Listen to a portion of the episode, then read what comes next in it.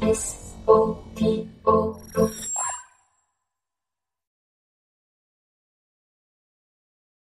손큰 애는 그 무슨 한가한 소리냐는 얼굴로 키 큰 애를 바라보았다. 키 큰 애는 힘주어 말했다.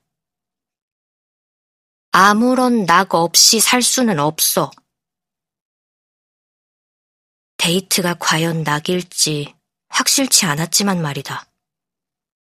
한 가지는 분명해 보였다.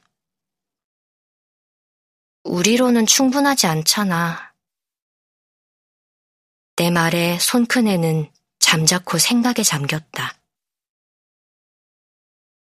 내게 반해버린 타인의 눈으로 나를 바라보는 일, 남의 힘을 빌려서 겨우 자신을 사랑하는 일, 그런 구원이 좋은 연애에서는 일어난다. 누가 사기당한 애랑 사귀고 싶겠어. 알아봐야지. 버키 씨처럼 사랑스러운 아줌마가 되고 싶었는데. 손큰 애는 빚에 시달리며 세월을 보내고 나면 인상이 고약한 아줌마가 될 거라고 믿었다. 자신의 미를 깡그리 잊은 듯 했다. 나는 그의 장점을 하나씩 읊어보기로 했다. 너는 손이 크고 예뻐. 걔가 큰 손으로 뭐든지 덥석덥석 집어드는 모습은 속 시원하고 사랑스러운 데가 있었다. 그래서 빚도 크게 졌지. 손큰 애는 심드렁이 받아쳤고 순식간에 절망의 그림자가 드리웠다. 키 큰 애가 분위기를 바꾸고자 다급하게 외쳤다. 넌 섹시해! 손큰 애가 금시초문이라는 듯이 되물었다. 내가? 키 큰 애가 끄덕였다. 너는 청바지 핏이 끝내주잖아. 나도 질세라 합세했다. 살결도 엄청 부드러워. 손 큰 애는 여전히 미심쩍은 표정이었다. 키 큰 애와 나는 지원 사격을 아끼지 않았다. 게다가 너 마리온 꼬띠아르랑 닮았어. 맞아. 사촌이라고 해도 믿겠어.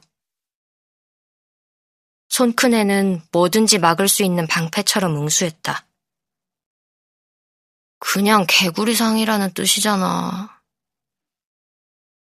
우리는 굴하지 않고 공수를 주고받았다. 또 너는 음식을 진짜 복스럽게 먹어. 그냥 많이 먹는 거겠지. 보폭이 커서 걷는 모습이 아주 시원시원해. 단지 다리가 조금 길 뿐이야. 아무 쓸모도 없어. 넌 길에서 노상방뇨하는 아저씨를 바로 경찰서에 끌고 갈 만큼 담대해. 도대체 그런 게 뭐가 섹시하다는 거야. 어이없어. 그러나 이런 대화는 어쩔 수 없이 활기를 띠기 마련이었다. 밤이 되어 집에 돌아오면 혼자 골똘히 나무를 살폈다. 나무가 살면 친구도 어찌어찌 살아갈 거라는 믿음이 있었다. 어떤 날엔 마요네즈로, 어떤 날에는 맥주로 이파리를 닦아주었다. 나무도 그럭저럭 내 집에 적응해 갔다. 얼마 후 정말로 데이트를 마치고 돌아온 손큰애와 마주 앉았다. 어땠냐는 질문에 그는 대답했다. 구김살도 없고 고운 사람이야, 나랑 달리. 키 큰 애가 말했다. 난 네가 꾸깃꾸깃해서 좋던데? 굴곡있고 재밌잖아. 손 큰 애의 미간이 기분 좋게 구겨졌다가 펴졌다. 또 만날 거야? 내가 묻자 손큰 애는 골똘히 생각에 잠겼다. 가슴팍에서부터 음 소리를 내며 한참을 고민하더니 입을 뗐다. 다음에 만나면 키스하고 싶어. 그런데, 그런데? 키스 어떻게 하는 거더라? 키 큰 애가 흥분해서 말했다. 하고 싶을 하면 되지! 하지만 손 큰애는 그렇지 않다고 키스는 생각보다 아주 까다롭고 어려운 일이라고 말했다. 나는 걱정하지 말라고 빚 갚는 것보다 천 배는 쉽다고 말하며 의자를 박차고 일어났다. 드디어 내가 실질적으로 도움을 줄 수 있는 일이 생겼다는 게 너무 신나서였다. 만약 걔네 집에 갔어? 걔가 의자에 앉아 있다고 쳐. 그럼 일단 빤히 보는 거야. 왜 빤히 봐? 응시만큼 야한 게 어딨냐? 생각만 해도 부끄러워. 쳐다보지도 못하면서 키스는 어떻게 하려고. 알았어. 일단 쳐다봤다 쳐. 쳐다보다가 내키면 걔 머리카락을 만져봐. 거기서 머리카락을 왜 만져? 머리카락 좋잖아. 아니. 옆에서 듣던 키 큰 애가 흥분하며 끼어들었다. 머리카락 진짜 야하고 예민해. 손 큰 애는 이해되지 않는다는 얼굴로 일단 들었다. 만졌다 쳐. 그 다음엔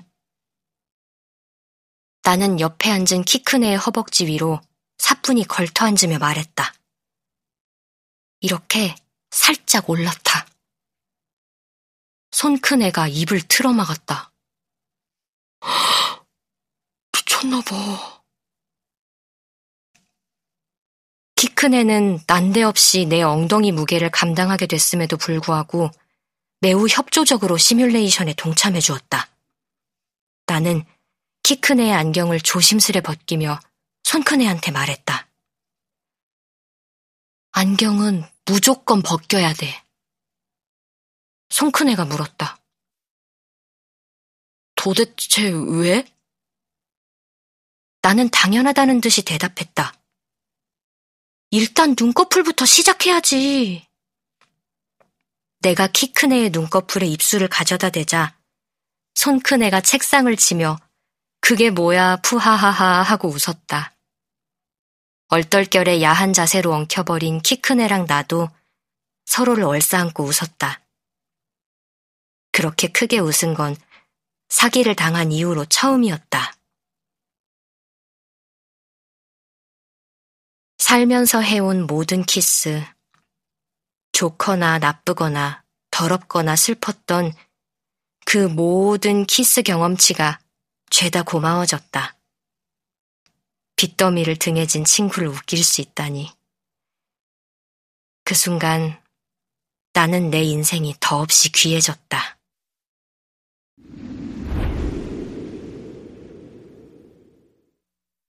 며칠 뒤 손 큰애는 두 번째 데이트를 하고 돌아왔다. 우리가 보여준 대로 키스했냐고 물었더니 아니랬다. 그냥 그의 뒤통수를 한 손에 끌어안으며 키스했다고 한다. 키 큰 애와 나는 중얼거렸다. 역시 섹시하잖아. 손이 크다는 건 좋은 거였어.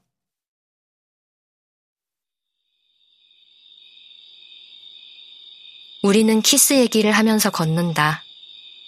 키스하는 삶이 키스 안 하는 삶보다는 대체로 낫다고 믿으면서 하품하는 친구일지라도 없는 것보다는 있는 게 대체로 낫다고 믿으면서 그러나 아무래도 빚 같은 건 없는 게 좋다고 믿으면서